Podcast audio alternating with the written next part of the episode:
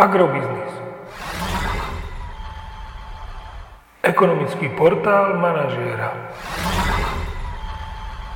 Prognóza cien agrokomodít pre 48. týždeň. Očakávané ceny plodín na burze Matif na konci 48. týždňa. Pšenica 305 až 320 eur za tonu, kukurica 285 až 305 eur za tonu, repka 560 až 600 eur za tonu. Vzhľadom na súčasné dianie na trhu krajín V4 predpokladáme, že ceny jatočných ošípaných na Slovensku by mohli tento týždeň stúpnuť do pásma 2,2 až 2,9 eur za kilogram jatočnej hmotnosti.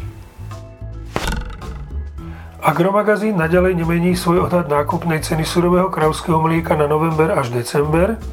Cenu na január znižuje o 40 eurocentov za 100 kg.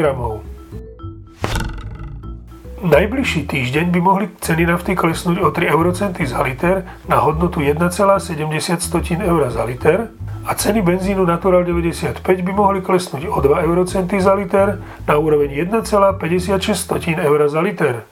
Podrobnejšie informácie nájdete v aktuálnej prognóze na portáli Agrobiznis.